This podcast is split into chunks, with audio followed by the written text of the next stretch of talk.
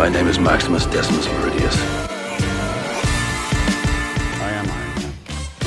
Hello, hello, and welcome back to the Post Credit Podcast. I am your host, Eric Italiano, senior writer at BroBible.com. Today, as always, I'm joined by my co-host Cade Onder, who you could find writing about video games over at comicbook.com. We are also joined by our buddy Brandon Katz, who you could find analyzing analytics over at Parrot.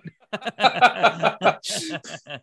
and today we've got a great show for y'all. We are diving into Ant Man and the Wasp Quantumania, the first film of Marvel's Phase 5. We are talking about The Last of Us Episode 6. And then I have an interview with O'Shea Jackson Jr.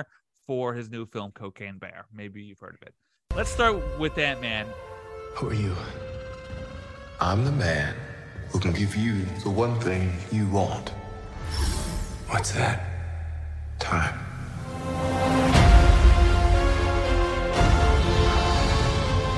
It can rewrite existence and shatter timelines. It You is the him. first, even though I just saw that uh, Tom Hanks is a man called Otto has made a hundred million dollars. The box Crazy. office. Uh, it's the first, not you know, the not just the first big Marvel film of the year, the first big blockbuster of the year, first Marvel film of Phase Five. Cade, I want to start with you because Okay. you have sent out quite a few tweets about Ant Man in general. I shared a bunch of my thoughts last week. Um, so I don't really think I have much more to say except for when we talk about the plot. But I, I would love to hear what you think about this at large.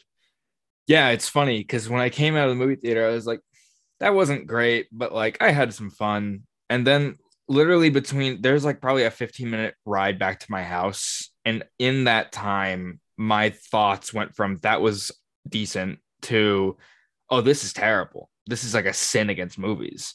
I shouldn't go that far. I'm being hyperbolic, but but it it's um there are like fundamental movie things that are just like not in this movie. Like char- the main characters don't have arcs like or the ones that they do are like not arcs it's like just kind of the thing happens at the start and the thing happens at the end but there's no real middle point to all of that the arc isn't there it's just an end point and a starting point it's bizarre but um yeah i, I think um the, the things i am seeing about the movie i feel like are being overblown like kathryn newton isn't that bad in this movie i think she's fine like some people really think she's like really bad in this movie i'm like it's fine uh I, I think writing let her down. yeah, I think so because she's a decent actress. I think Yeah, she's I like she's Kathryn. solid in, in whatever I've seen her in. Um, and what, but I think like the visual effects in this movie are the are some of the worst I've seen in Marvel. And like I I know I I've talked about this before, but like it's really bad in this movie. And as we we talk more, maybe spoilery stuff, I'll I'll kind of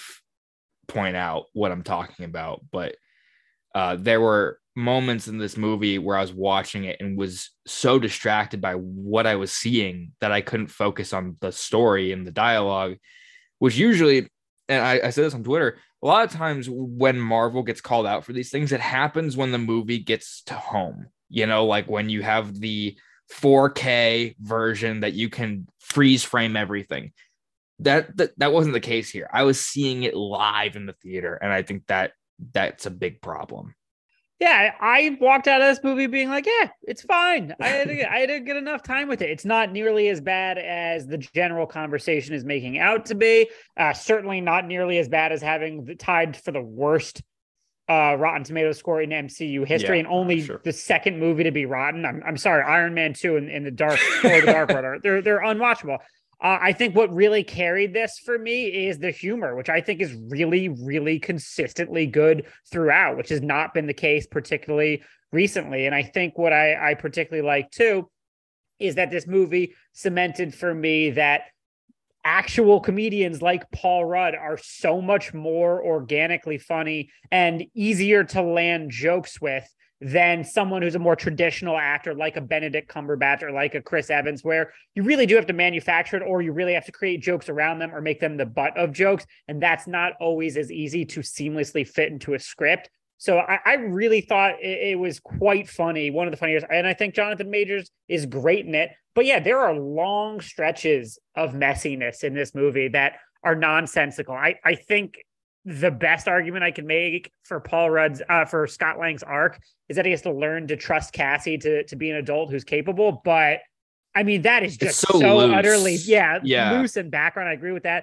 I- think I said this in a tweet too. I- I think the first 25 minutes are, are super fun and delightful. The next hour is very Yeah. hit or miss. Then I really like the last 15 minutes. So, uh, you know, I, I'm fine with it. And I think Eric made a good point that it's an odd fit dynamic wise for the world ending, multiverse ending stakes of Kang trying to be kind of fit through the lens of the small stakes, happy go lucky Ant Man vibe that's usually very self contained. And that makes it such an awkward dynamic throughout.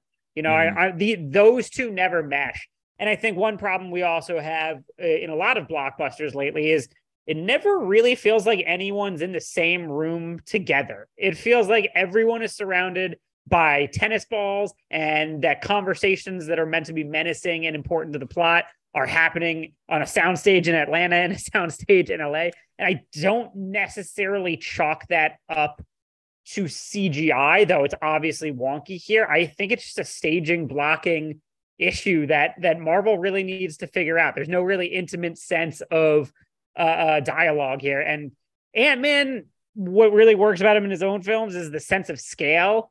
And I'm like, wow, he's super small compared to a car. He's super big compared to an airplane.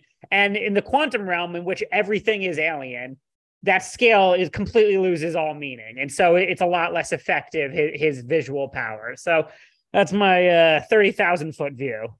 So let me just start by saying that spoiler warning for Ant Man. All right. From this point forward, we are going to talk plot. And I think that what B just said kind of puts a perfect bow on it because I think Marvel, I think the problems with this film are not Ant Man problems, but Marvel problems at Yep. large and our 30,000 foot view problems in the sense that. You know, we said this even before we had seen the film, how it was being sold as a Kang film, Mhm. right? What about this movie makes it an Ant-Man film, other than the fact that his powers are what for are what allow them to access the quantum realm, and not even really. It's his daughter who's like doing scientific. Right. Any other hero could have been in the quantum realm to deal with with them. I, I obviously ho- uh, Janet Van Dyne with her intimate knowledge and and existing history. Yeah, clearly that lays the groundwork. But essentially, you could have everyone go in and discover this for the first time without changing the dynamic of the film. Right. So that's point one. Its core conceit is not Ant Man centric. Mhm. And you get to Cade's point, whereas there's no Ant Man arc. So not only is the movie not really an Ant Man story, but the character is not really given his due, right?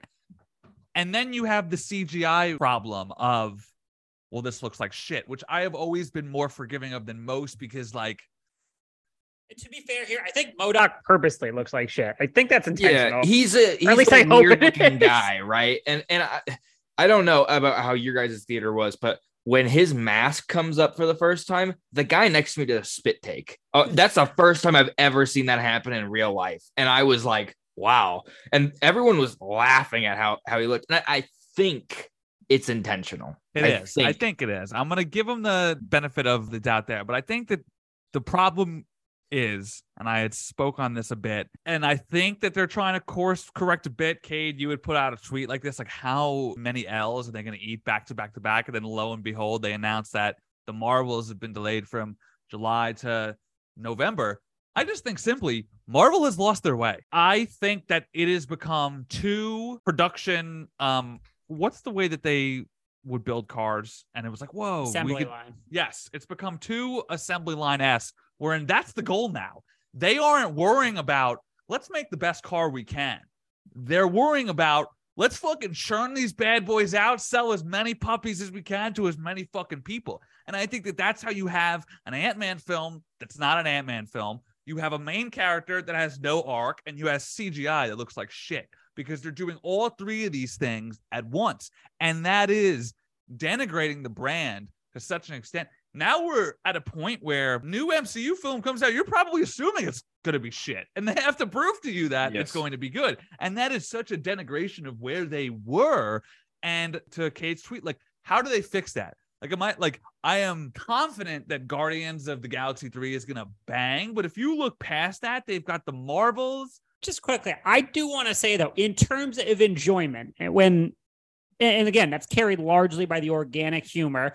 And when I'm not necessarily breaking down arcs and plot structure, which is messy as all hell, I enjoyed this more than Doctor Strange 2, more than Black Widow, and more than Thor and Love and Thunder. I had more fun in the theater than I, in Ant Man to uh, three or whatever we're on now than, than those movies right there. And I, you know, I, I really, really loved the humor. I, I really think it It's a very funny movie. and, I think they yeah. do a good job too of, of having Janet and Hank, uh, you know, both having meaningful contributing uh, uh, parts in this, and I think that's really cool to have such iconic actors actually do something as opposed to just kind of stand there and like validate silly comic bookness just because they have a history of being stars back in the day. So I, I think they they utilize it well.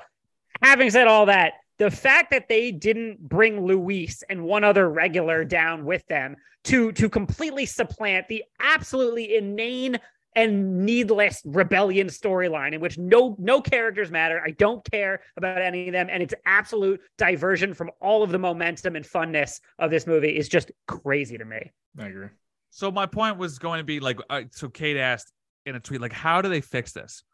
I don't know how they fix it right now. I think that they're going to try to do their best in terms of spacing them out and maybe get the easy wins. Like having top quality CGI should be an easy win, right? Yeah. You should you shouldn't have to be struggling with it to the extent that they Well, are. did you see that report today that they they drew uh, visual effects, you know, uh, workers off of Ant Man to work on Wakanda Forever? Yeah. So if you look what they've got coming out post Guardians 3, which I think that we could all bookmark as a film that we have faith in. And if Yeah. that's not good, they got to burn the whole thing down at that point. Seriously. After that, we're talking Secret Invasion, Loki season 2, The Marvels, What If season 2, Echo, Ironheart, X-Men 97 that is animated, Agatha Coven of Chaos, Daredevil Born Again, Captain America New World Order, Thunderbolts, Blade, which who the fuck knows, Deadpool 3. So I'd argue Marvel's not having a blue chip until Deadpool 3. Okay? I I don't think I don't know. Do you think they'll they'll have Spider Man before that? Because that's not part of Marvel. That's Sony's thing, right? So they never include it in the Marvel slate. And it sounds like they've said we're writing it. Like we have a story. no, sorry. K- B, which of those has you gassed up of the films? The Marvels, Uh, the films- Thunderbolts, and Cap 4? You're like gassed up about I, those? I'm I really I'm gassed up about Loki season two. That's the one I'm most excited for. Granted, but that's because we bet on its quality, not because of its overall implications for the MCU. So I'm just saying, like, Yeah, but I'm I just don't- taking this on a quality basis, you know. Like, No. did I like that project But in the, the MCU? but, but the point No. of the MCU is that they were once accomplishing both at, the same time, and now they're not. I, I think that obviously the floor of quality has become far more inconsistent.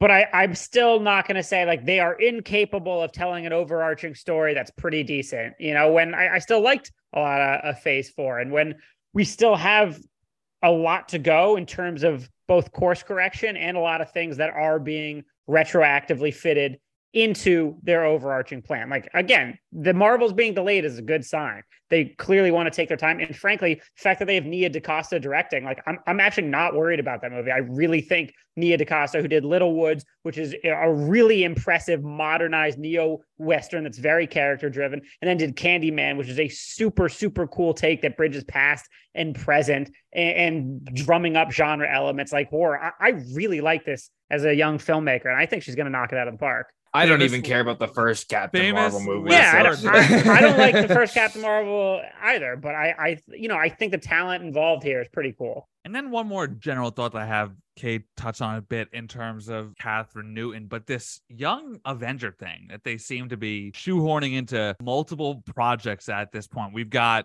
whatever her character's name is supposed to be. What's her like Cassie? superhero name? But what's Uh, her super? Does no she even have one yet? She- I I, don't- think she I- does have one. On the comics, I think she does, but I don't think they gave her one in the movie. I'll I'll look. But I just I don't understand what the sort of purpose of these characters are, other than Hailee Steinfeld's Stinger. Hawkeye. Huh? Stinger. What stinger? Oh, that's her name. I think so. No. Never mind. Ignore me. yeah they so, so they haven't indicated uh you know that there's going to be a young avengers film or show but just given how people are like ripping this actress to shreds who i'm sure is okay but i think her character in this is fucking terrible i just don't get why they feel the need to character Because of Nathaniel Richards. That's why they want a young a young Avenger, so they can have a young Kang be like, "Hey, Mm. me, stop it." Right. True. True. Uh, yeah, she she has a few names in the comics. One of them is Stinger, one of them is Stature, Ant Girl, and Giant Girl. So take your pick. All right, so we touched on the CGI next big talking point of Ant-Man thus far, and that has been Jonathan Majors as Kang Conqueror. I think largely his performance has been the highlight of the film. I don't think anybody is necessarily surprised by that. What did y'all think of Majors' performance, the character, both in the future of the MCU and in this film? In a general, uh, I, this isn't really a complaint about the character or the performance, but more so the script itself. Like I'm meant to believe that he gets overtaken by a swarm of ants, which fine. Yeah. I actually enjoyed a bit. But then all of the characters seem to think, okay, Done. problem solved. Yeah. Kang's gone. And then they're just like, and then he like, oh, he pops back up in the last Yeah, minute, and he's like struggling sense. to shoot the ones with Ant Man. It's just so inconsistent and um born out of taking script shortcuts and not doing justice by like what the character should be doing and how he should act. So I think that Majors like you look at the little ticks that he adds, like how slowly he talks or his Mm-hmm. cadence or all that stuff. That's from him. It's very If you at- theatrical. Right. But if you look at the Marvel construction of this character, you'd probably be like, this guy's kind of a fucking dumbass, really. Yeah. So, like, you know, it, it's, I think it's an impressive debut for Thanos for what's meant to be the next Thanos. But the fact that they allow Ant Man and the fucking Wasp to get the best of him, quote Yeah. unquote, him.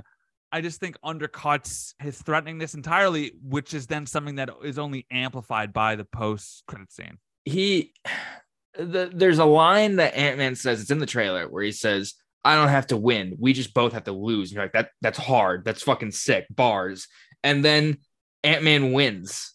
And then it's like all right. It's like what the hell was the point of that like that's so I've heard line, that they but- recently reshot the ending as recently as like this calendar year. yeah And like, that January. the original script had them trapped in the quantum realm, which would have been such a natural, easy conclusion, especially yes with given that they have access to quantum realm tech. So somebody could have gotten them at some point to just end it on that dramatic high point instead of, and I think that this is a bit of a hot take. I actually kind of liked the uneasy whimsicalness of the ending and how it paralleled the start, but something just doesn't quite feel right. Sure. Like something about his world feels off. There's a sort of uncanny valley to his actual reality now. I liked that in a vacuum. In mm-hmm. the context of they could have just gotten the dramatic effect of leaving him there and not having to bring him back out and be like, huh, something feels right.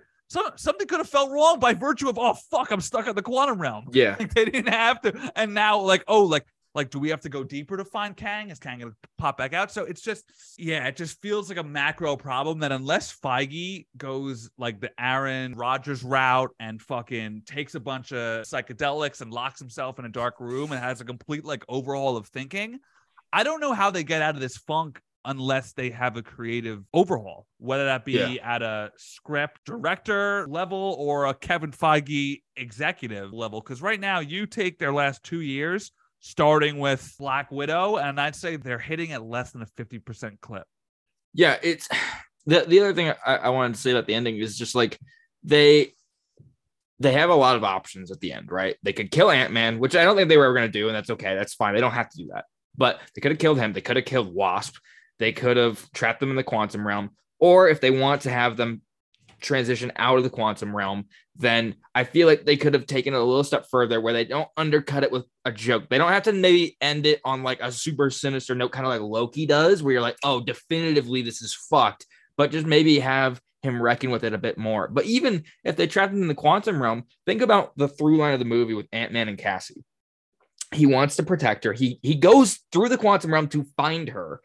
Imagine they get separated. There, he's trapped in the quantum realm. She is out there. He assumes she is back home, but he doesn't know what this whole timeline shit is. For all he knows, he sent her to hell. You know, Right. and that is a scary thought. And they just don't do anything with it and it, it robs the movie of stakes and i think defeats the idea of having a a cool villain like kang who's meant to stick around and has all these should have these consequences on the heroes and they just don't he's just kind of like gone bye see you later love Major's irregular rhythm as both He Who Remains and this Kang. I think it brings this really unsettlingness to the character, and I think it's great. Uh, I disagree with a, a lot of what you guys are saying. I do agree that whether regardless of the fact that we know other kangs are more powerful that there is an army of kangs that this is not the only kang regardless of that very very real fact yes when your first direct introduction direct introduction in terms of conflict with our avengers and your plot fails you lose that's a hard sell it's a hard buy-in for me to consider this person the next uh saga villain you know that's that's a little tough i agree on that what I disagree with is listen, could this have ended with a little bit more stakes? Sure. But Scott was already trapped in the quantum. I've thought realm about this too. Yeah. at the end of Ant Man 2, and that became an entire catalyst for the Infinity uh, uh, saga conclusion. If they went and trapped him again, regardless of how well they did it, you know there's going to be a huge contingent of fans being like, they're just repeating ideas and recycling, and now they have to go back and get him, and we've already seen this. And like, I understand where you guys are coming from. I don't think necessarily that's where I land. Maybe Sure. figure out something else. And my second point is I got to say, maybe the most relatable moment in the entire MCU ever is Scott Lang being like, I am just to push down this absolute ignorance is bliss uh, fear and disassociate from the the potential threat that is hanging over everything and just act like everything's fine. I'm sorry. That is the most relatable thing a hero who's not one of the kind of marquee like regal aliens and or the purest human being ever in in Captain America for just the most regular guy. I, I loved that. I thought that was a, one hilarious and two like wow, that's really grounding in terms of just a guy who's got silly powers in this grand universe. So I actually think the that part of the ending really plays. Now, I get what you guys mean, but my take is that they did the best they could with what was a really compromising position to be put in. That doesn't mean they couldn't have executed better, doesn't mean that they shouldn't have made tweaks they should. I, I just don't see how you strand everybody once again. I, I think there's a way where maybe everybody escapes and, you know, Kang's like, listen, I'll be back, motherfuckers. And he comes back with a goddamn army of Kangs, which that I'm really psyched about. And I know we're going to get there, but man, that post credit scene proves how much fun Jonathan Majors is having. Yeah, all right. So let's talk about the post credit scenes. We get two. One of them is what seems to be a scene ripped straight from Loki season two. Owen Wilson's Mobius and Tom Hiddleston's Loki are in what I think is like the 19 like the early 1900s esque. It sort of like basically looks like a siege from the Prestige. Like that's sort of Yeah, the sure. vibe that they're going for. And this I really enjoyed because the TVA is sort of the best vehicle in which to explore the multiverse because they're able to imbue me with more fear of Kang just from the acting power of Owen Wilson and Hiddleston being like, oh shit, that's him, that's him. Mhm. More so than basically the entire Ant Man film did. So I just think that that speaks to sort of the tone and the themes and the vibe that they've cultivated with that show. And, and I can't wait for that. The other one I think is Criminal. I think it is the epitome and personification of the sort of multiverse stakelessness that we've talked about on the show for a while. I think that while we knew the Council of Kangs was coming to compound that reveal with what appeared to be the death of the original Kang that we were just introduced to, combined with the Loki scene, it makes me wonder how I'm supposed to care about any of these characters when, when they appear in any medium at all. If I know that the eventual end game is he's going to lose. And, but oh, don't worry, there's 10,000 more Kangs that they're going to have to deal with at some point in some place. So I just, and I understand that that's the nature of the character, right? But I feel like, given that this is supposed to be the start of a new phase, and they've already showed us Kang in Loki, and they've already showed us him here. Did they need to play the Council of Kangs card right now? Like, I just don't understand why this franchise seems compelled to undercut them, dramatically undercut themselves at every turn that they get. Yeah. Uh, I I mean, we've had post credit scenes for things that don't relate to the movies they are attached to. This could have been tagged on at the end of Guardians 3, and I think it would have probably felt more in not out of place or in place, but like just like it wouldn't have felt like I just saw this guy die Right. and here he is again. It's like that's annoying because the way I mentioned on Twitter is like one of the problems I had with Endgame, which is a movie I, I generally enjoy, but like one of the problems I have is they kill Thanos at the beginning, which is cool, but he is then replaced by a different Thanos who has not suffered the way this Thanos has. Like the whole point of Infinity War is like I have this great weight. He's kind of like Dave Bautista's character in Knock at the Cabin, where he's just like, I have to do this terrible thing, and I have sacrificed so much, and I am filled with all this terrible feelings. And then in, in, in Endgame, he's just like, ah, they killed future me. The fuck's up with that? and he's like, I gotta go fucking put these guys in line. And Yeah. and that's not interesting. And so I don't want it to turn into that for a whole uh saga. I don't think that's interesting. That's a interesting. good point.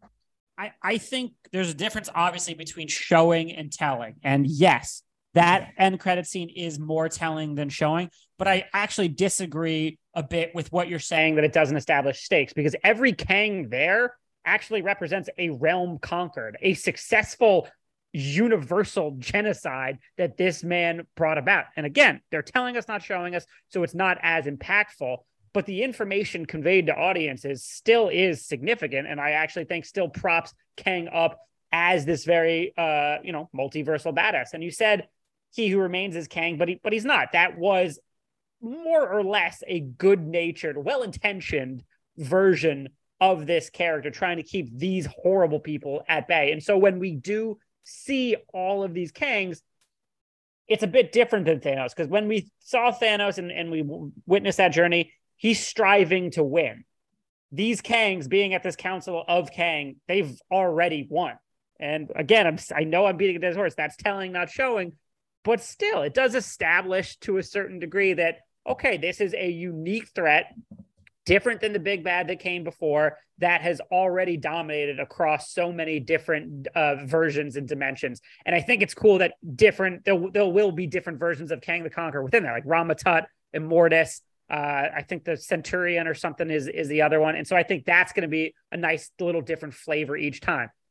Having said all of that, I mean, we could bring this back to X Men Days of Future Past, where they kill everybody in the opening scene and then reset it because they could reset the timeline. None of these movies really have stakes. There's always a Deus Ex Machina that you know uh, Eric and I learned how to pronounce properly on this show, and we always know the good guys are going to win. So it, it's a tough balancing act to get through all of that because fan expectations for Hollywood blockbusters, we we know where every single one is heading before they've even rolled the camera. The one last thing on this post credit scene, where does it leave you in terms of your excitement as we head into phase five? Phase four was obviously hit and miss for lots of fans. This was meant to be a beginning of a new phase. Also, kind of feels like the beginning of a new saga, even though not really. Phase four felt very contained, right? It felt like it was both dealing with the remnants of what came before while try- trying to establish something new. Once we're past Guardians 3, it's basically like all new shit. So, and I'm not feeling great, particularly because of a tweet that I saw that was theorizing what the potential Avengers roster could be for Kang I saw that. Yeah. and it is not the 1927 Yankees by any stretch.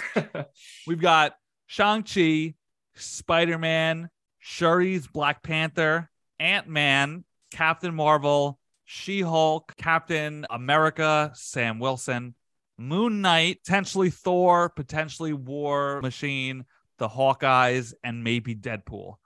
Like Doctor Strange, I mean, does that excite you? Do you feel excited about what's to come for these heroes in this epic battle? Like, I just don't. And that's coming from a For franchise. anyone who doesn't know, because you don't, Eric is rubbing his head like a madman right now. Like, I just, I just don't know, guys. I just don't know. He's gonna start I putting to be the. excited, and I'm trying to make the point that, like, you know, it's not like Iron Man and Cap were fucking Spider Man and the X Men. These weren't A-listers at the time, but they became that way.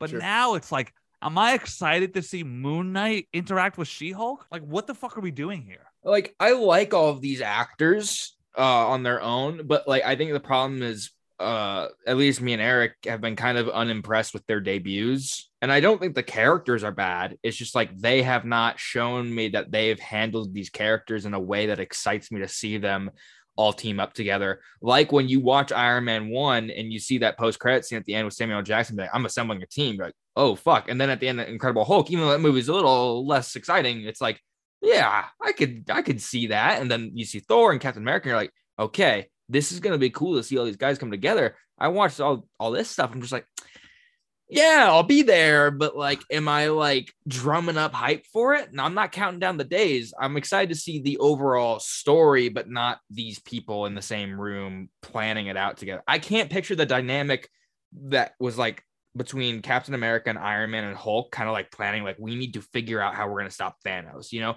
that scene when Iron Man comes back from space and like confronts Steve and is like, You said you'd be there, win or lose, and you weren't. And I can't picture anything like that with any of these people together. And that's that's not exciting to me. Related to that, I think one slight issue which is being attempted to ameliorate is that Infinity Saga is 11 years, 20, yeah. 2008 to 2019. The multiverse saga is going to be five years, or yeah, I, I think uh, five to six years, uh, depending on like what exactly happens in Secret Wars. So you know, you even even if that gets stretched out a little bit, you're talking about a lot less time to invest and buy in, and that's gonna naturally make this next lineup feel a little bit rushed. I will say, completely unrelated now. I am not excited for more movies following Magic MacGuffins. Like if you look at the no seriously, if you look at the early, um, if you look at Iron Man, Captain America 1 and uh, Thor 1. While there are some MacGuffins in there, they're more or less about the character arcs and these guys learning really, really significant lessons. Mm-hmm. Uh, that hasn't been the case for a long time. Every single movie is about finding something or getting to something or using something to get out of your situation. I- I'm done with that. Okay, let's let's focus back on the characters and less on the plot mechanics that need to push the story forward. And two, you know the future lineup, Eric. What is it? It's Guardians three. It's Marvel. No, I mean I don't know. Uh, like the the, the lineup the of films. Movies, yeah, yeah. Oh. Guardians three, Marvels, Cap four. Uh, you got Deadpool in there. Okay, Thunderbolts. So, oh yeah, a couple, a couple that give me some some hope too. I'm I'm super excited again to just get back to like self-contained Earth stories. Like when? I like go- I like going to a couple of those that you just mentioned. I, I, like American I, guess, probably. I like going to the quantum realm. I, I like, of course, the, the cosmic side. But at this point, I think I'm good with the otherworldliness for a little bit. Yeah. I, I'm down to reground these stories in maybe, you know, New York's in trouble or the east coast of like the east eastern hemisphere's in trouble. But that's kind of what I touched on last week. How do they do that have it in a post endgame world? Well, I think they did it with Shang-Chi. You know, it was Earthbound. It, it was mystical. they, they, Whoa, they, they were fighting really... a dragon in the third act. I understand that, but they're still like on Earth. You know, it's not like, hey, I listen. The dragon is, is definitely silly, but you're talking about like the fate of like this village really yeah, in, yeah. in Shang-Chi. You know, so I, I think I'm good with going to these far off crazy lands and you can pull back on that a bit and then hit us with it when it really has maximum impact in future yeah. things. Like I, I, think Blade is going to be a very good expansion back into something a bit more fantastical. If we could just be a little a little more standard, honestly, I can't believe I'm saying that. Yeah. It would help uh, reset expectations. Do you think we'll see another Ant Man like movie? Do you think this he'll probably no. show up in like Avengers and then die? Oh yeah, I, I, I think he'll show up, but like an Ant Man four, I mean yeah. Thor barely limped through his fourth film. Yeah. So like, but I will say commercially still made more uh internationally and domestically sans China and Russia. Yeah, True. pretty big. Okay. All right, let's take a quick break when we come back. The Last of Us episode six. All right, The Last of Us episode six, titled Kin. This is a proper Joel and Ellie episode. Three months after the deaths of Henry and Sam, Joel and Ellie reach a small, thriving community in Jackson, Wyoming, where Joel is reunited with Tommy, whose wife Maria is pregnant. So, the, similar to Ant Man, the time dilation in this world kind of blows my mind. They're they're able to get places in inconsistent amounts of time, but that's kind of well, a... it took them three months to go cross country on foot. That makes sense. No, I know, but I'm saying like that comes after it showed them 10 miles west of Boston, but they were in like, you know, the Great Pine Alps or where the fuck they were. like, it just none of this world. I, that feels more like a geography problem than a Yeah. time problem. Yeah. So yeah, they make their way up to Jackson, which is the most sort of thriving community we've seen in this world so far. They make they have completely abandoned the cold opens, which we love so much. But this Yeah. did start with, I guess, a flashback of last week and watching Henry and Sam die. So how did you guys feel about this start? I this this episode uh, takes its time getting to to where it needs to go, which is fine. I think it's it's fun to see uh Ellie and Joel like holding up some old people and just being like, "Hey, tell me where the fucking go." And they're just like, "You guys are so out of your depth," and I think that's fun to see that dynamic and uh just how easily like if you think about it, Joel has said, hey, I've done this before. Like I've lived this life of like holding people up, killing people, all these things. And so he's he has like a routine probably where he goes into this house, he knows what to do. And then he has this kid with him who's just like, Can I come out now? and completely throws the whole thing off the rails. And I, I think that's that's cute to see that his his mindset for these kinds of situations has been thrown off.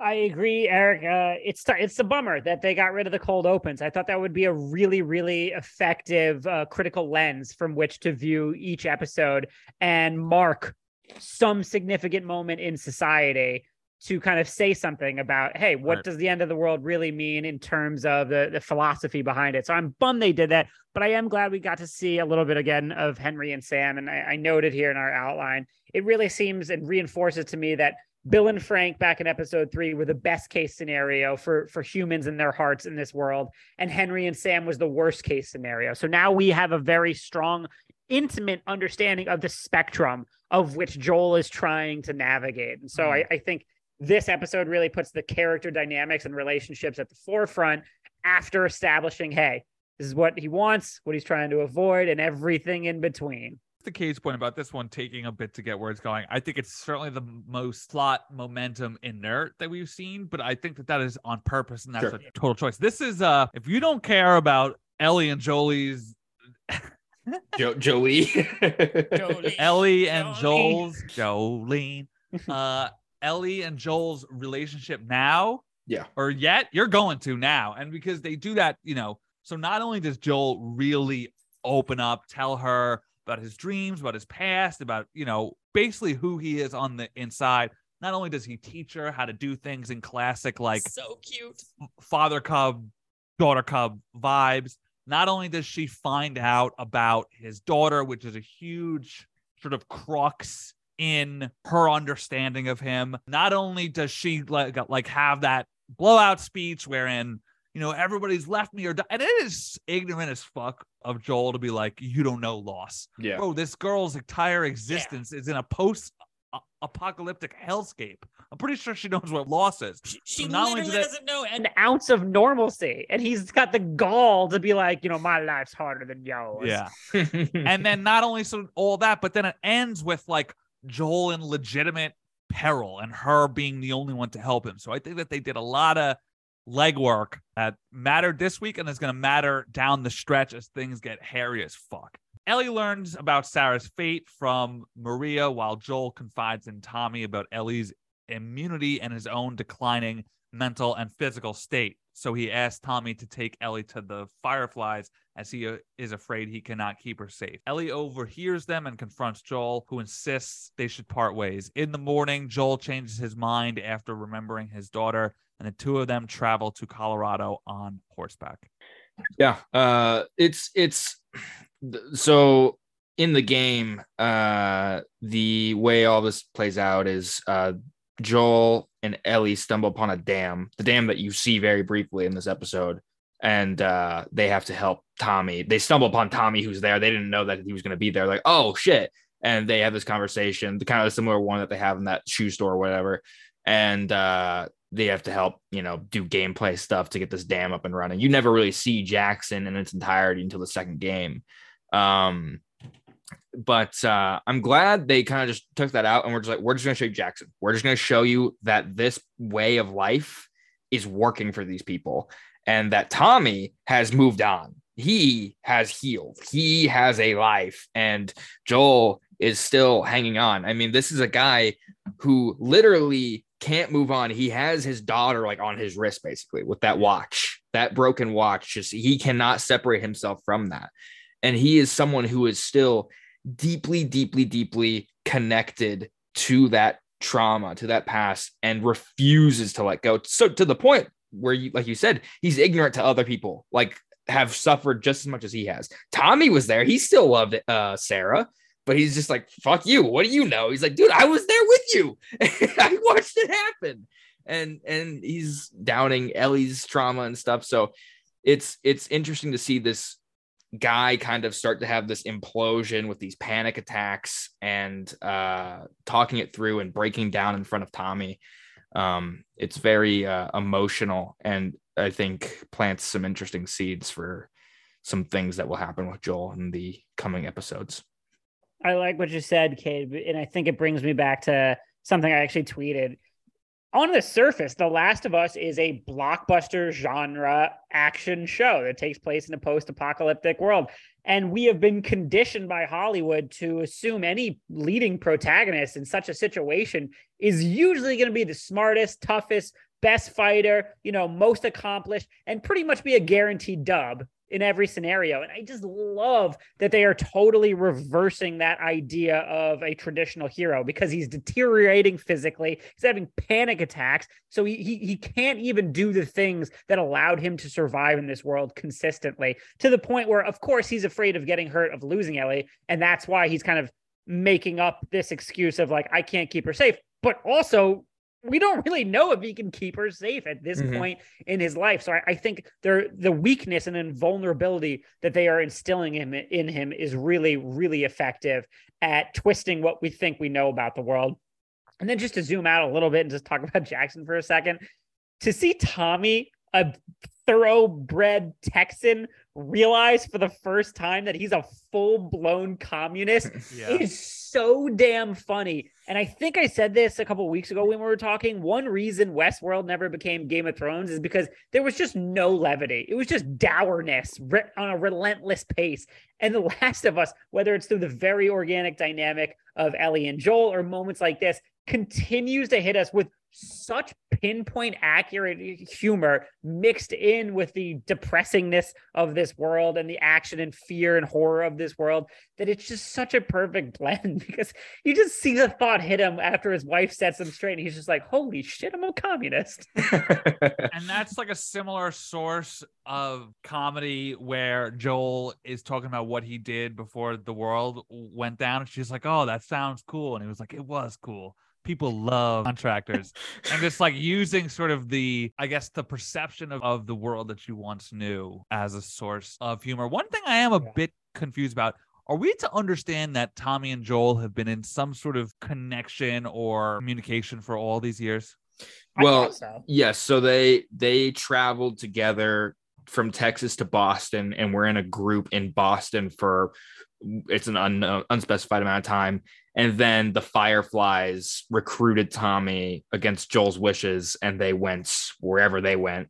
And he's been talking to him over the radio ever since. And they put in like a fugazi line about it. She's like, "We don't advertise what we have. We stay off the radio." But Mhm. I'm supposed to believe at no point Tommy wouldn't tell Joel. It's like, "Yo, we got running water Yeah. here, dude. We've got a movie theater. Like, how is Joel just now finding out about this glorious town?" Yeah, yeah, it is. It does seem kind of like if you'd want your brother to have a new life and heal, wouldn't you be like, "Hey, buddy, we got run it. We got showers. we're gonna show. even We're gonna show tell him. Citizen Kane this week. You should come by. even if he wanted that clean break, and even if he was trying to heal, and even if he didn't think his brother was on that trajectory, and he didn't necessarily want him at Jackson, which when they show up, he clearly does. He clearly does. It's insane to me that he just goes cold turkey radio silent. Yeah. Like, oh, you know, I'm just going to let my brother think I'm dead. He, no matter what they did on the road and no matter how guilty Tommy feels, like that to me is cruel and, I- and, and insane for how much they do love each other. The the only thing I can assume is they don't have a radio. That is the only assumption I can make, which I don't think is the case. They got a radio. they have to have if they one, have right? movies, the kids, they have got a radio. I don't. I don't think it's a lack of possibilities. I think it's more like we keep off the radio so we don't have a radio. I mean, he, yeah, but he said know. there's strict rules, and like, Yeah. even if like, yeah, you you got a new wife, a, a new baby mom, and like you want to make her happy. I don't care if it's the apocalypse. I'm like, listen, I My love you to death, and I'm yeah. gonna protect you, but I, I'm telling him that I'm alive. Yeah, I'll, definitely. br- I'll I'll break up with him over the phone. You know.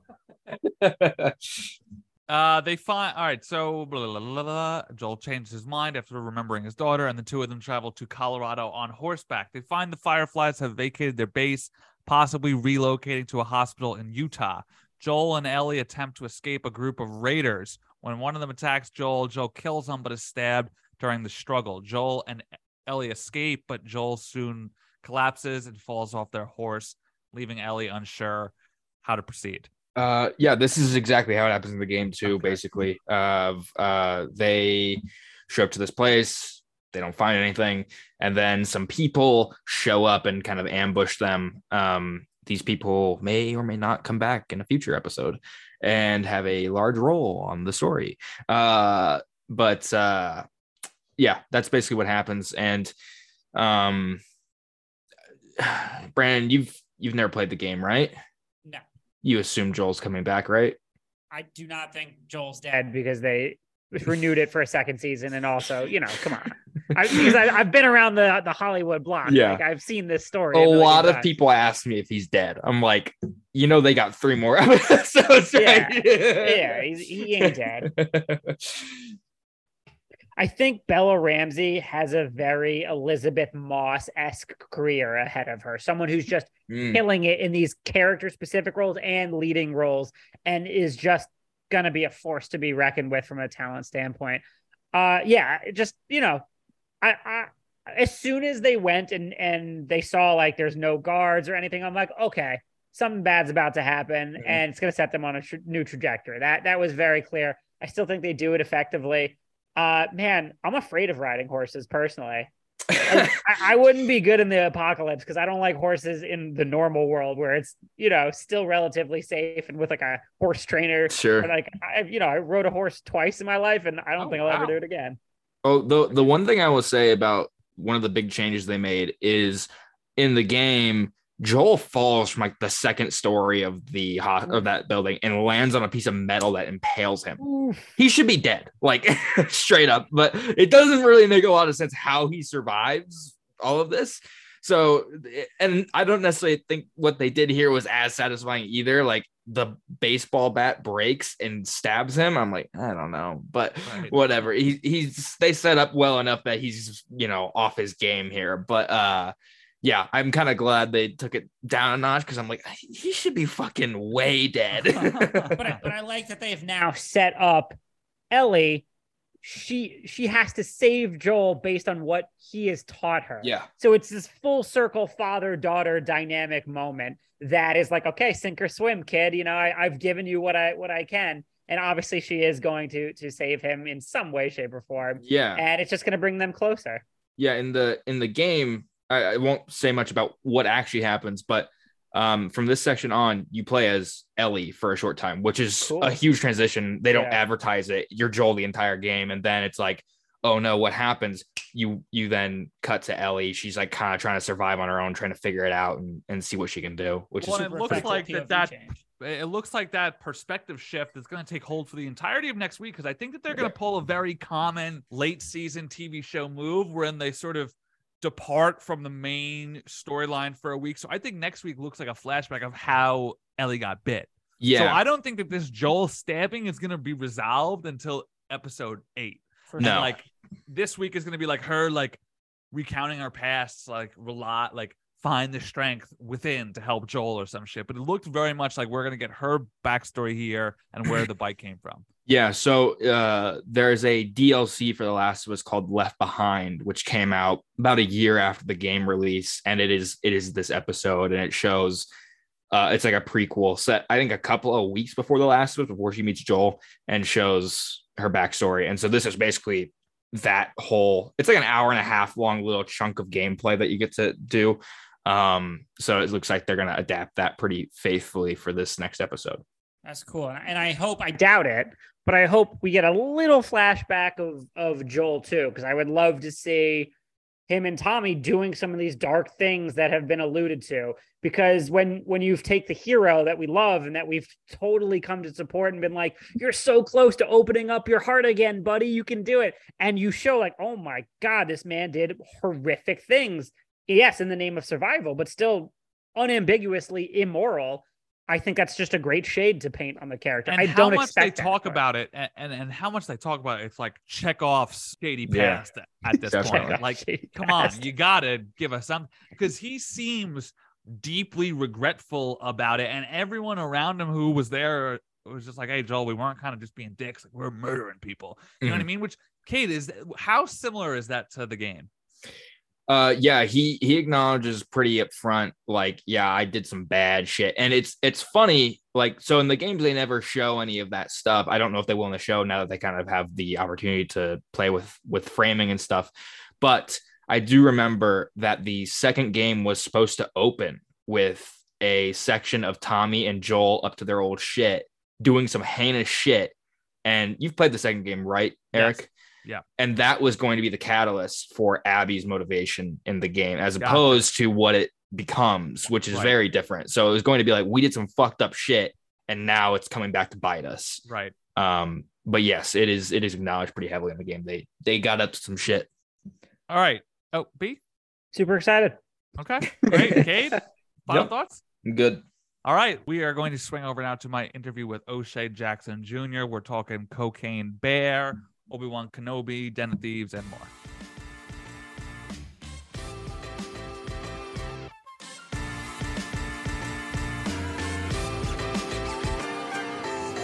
Folks, today I am joined by O'Shea Jackson Jr., an actor you know from projects such as Straight Outta Compton, Den of Thieves, Obi Wan Kenobi, and his new film Cocaine Bear, which hits theaters on February 24th. Thank you so much for your time today, man.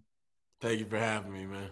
I'm curious what your reaction was when your agent calls you and says, Yo, Shay, I've got this script about a 500 pound bear that's on the gas. Like, what, like, are, are you like, you're fired or are you like, you get a raise? How's that call work out?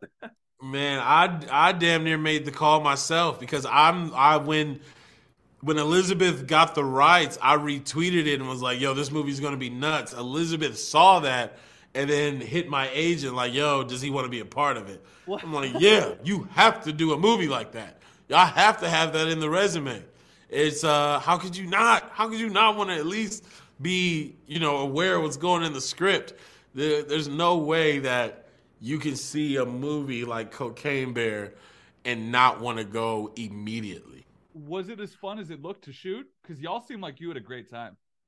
Yeah, it, it's fun. Um, it's it's even funner when you get to when you bond with your your castmates. Um, me, Alden, my man Aaron Holliday, even the late Ray Liotta. We all got along so easily that you know you you love being able to be excited to go to work. You know, to to see somebody to to bounce off and, and work together to to blend styles. It, it's it was a great time, man. So you're someone who has done a Star Wars project. So this is not your first time dealing with CGI, but I'm curious what it's like to portray fear in the face of something that's not there, particularly something as absurd as a cocaine bear. So what whatever sort of CGI tool they used, what were you picturing in your mind? Were you picturing the cocaine bear? Were you picturing something scarier?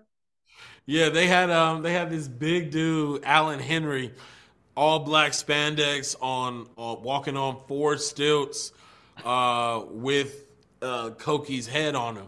So it was uh yeah, it, it- you definitely can can visualize it a lot easier. And you know, you've never seen Alan before, but the idea of him in spandex will bring any man to scream.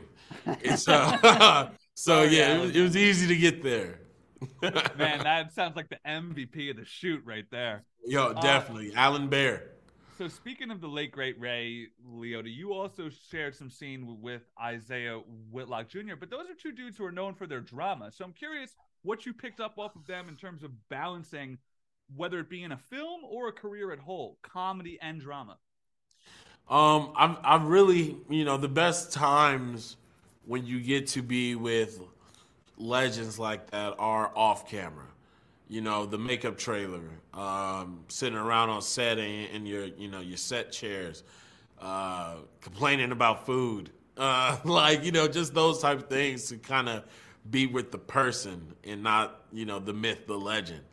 It's uh, those are the things that you really appreciate. Those are the things that bond you together. Those are the things that when you see each other outside of the project, that you point at each other because you remember, you man, we Ireland, My boy, you my boy. yeah, exactly.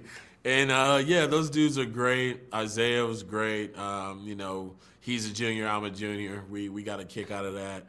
Um, Ray Liotta, legend, great trash talker, and uh, yeah, somebody who I you know I, I wish I could see at the after party, but you know life has to go on, and I, I feel like he left his mark and left us with a with a banger in uh, Yeah, Cocaine Bear. Uh, you know, I, I I've got to ask now. When you say he's good at talking trash, are you thinking of something specific or? No, just you know, he's he's got a sharp wit. You know, just like little, just little things. It's not like you know he was a. It's not like a, a major thing. He's just a, a smart ass. Yeah, and you know, I pro- I love being a, a smart ass. I'd rather be a smart ass than a dumb one. So it's just like you know, it's just somebody with a quick wit is easy to improv with, easy to bounce off of, and uh, you get to have fun, especially when you when you really get your feet wet. So Shay, one of the things I, li- like about your career most is well, hey, I just think one of you, you're probably one of the most genuine celebrity Twitter Twitter followers out there. You know, I, the way that I see you tweet, you sound like one of us, ju- just a fan, whether it be about sports or your work.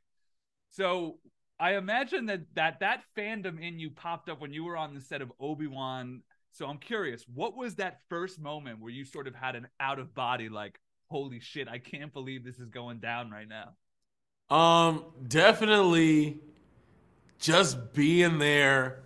Um, I remember being like half an hour early my first day. Um, just super just excited, just ecstatic. Uh, couldn't believe where I was. Um, Deborah Chow, I will forever be grateful to that lady. She, you know, she chose me. I, I was on the set of Swagger when, and my agents were like, "Yo, uh, we need you to be available on Wednesday." I'm like, "Okay." I'm like, "Yeah, at 12 o'clock. You're having a meeting. We can't tell you what it is." And it was Deborah Chow, and I'm like, "Okay." And she's like, "Yeah, so as you know, we're doing the Obi Wan Kenobi series." Okay. And yeah, so it, you know, it follows him. You know, he's a Jedi down on his, you know, on himself. He thinks he's killed his best friend, and you know, we we really want to explore him, kind of getting back into the Jedi way. All right. And so, like, yeah, you're going to be a part of this thing called the path. And so I'm like listening to this conversation, and all I'm thinking is, you shouldn't be telling me all this stuff. I haven't signed an NDA or like anything. Like, you're letting out a lot out of the bag. I'm the wrong Yeah, one. and she and I was like, so like, okay, um, do I? You want me to read some sides or like how we doing this audition? She's like, no, you, you, we want you. You got the part. And so like, I'm ecstatic. My first day, I'm ready to go, and I just remember walking on that set, and when you see Ewan in his gear, it is like there's no way you could tell me he don't have powers. Like you know, I just wanted to just talk to him like all day about the stuff and just nerd out. And it's uh, it is by far the best job I ever had because it's something that little kid Shay wouldn't be able to believe we did. Did did you try to stick around on set on days that they would shoot like the big? Hell yeah. yeah, Bro, there was a man. I, if I wrapped at four and they wasn't done till ten, I'm right with crew. I watched uh, Vader and Reva's fight. I'm not nowhere near that scene. You know, like I'm kicking it with Hayden. I'm talking to Hayden.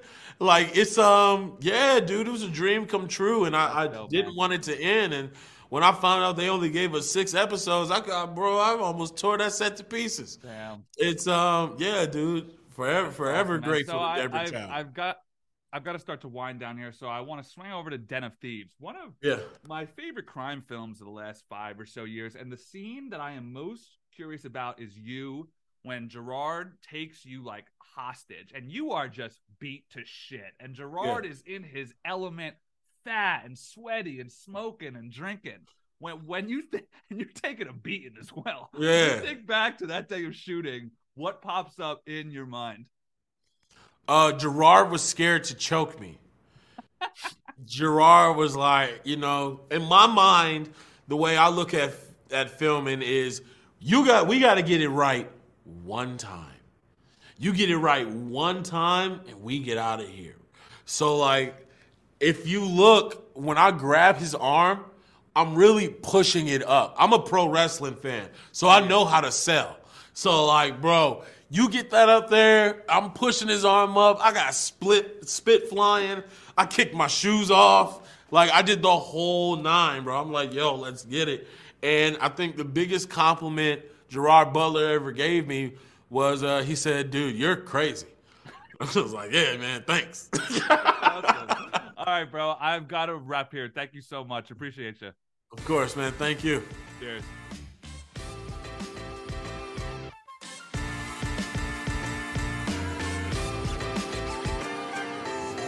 Alrighty, thank you to O'Shea Jackson Jr. for his time. This dude is just like a fan who is living the dream. You absolutely love to see it. Thank you to B for joining us this week. You could follow him at great underscore Catsby on Twitter and all the excellent work he does at Parrot Analytics. You could follow Cade at Cade underscore Onder and all of his writing both about video games and The Last of Us over at comicbook.com. Follow me at Eric Italiano and the podcast at Postcred Pod. Leave us a review. We need these fucking things. They're so important. That's how we grow. Next week, um, where are we at? What what day is it? What year is it? Where am I? Time is a Uh, flat circle. No, wait, Creed 3 next wouldn't be out until the week after. Oh, next week, Mandalorian season three premiere. So we'll be chatting about that next week. Yep. Ooh. So that's gonna. So that probably means that podcasts will come when they usually do, Wednesday nights or Thursdays. But that makes our lives much better because I hate when shows are on Sunday. It just fucks Mhm. up the whole start of my week. Uh, all right, so we're talking about that. I also just uh, we've got some John work, John work, John Wick interviews in the works coming. So stay tuned for that. All right, y'all. Talk to you next week. My name is Maximus Decimus Meridius.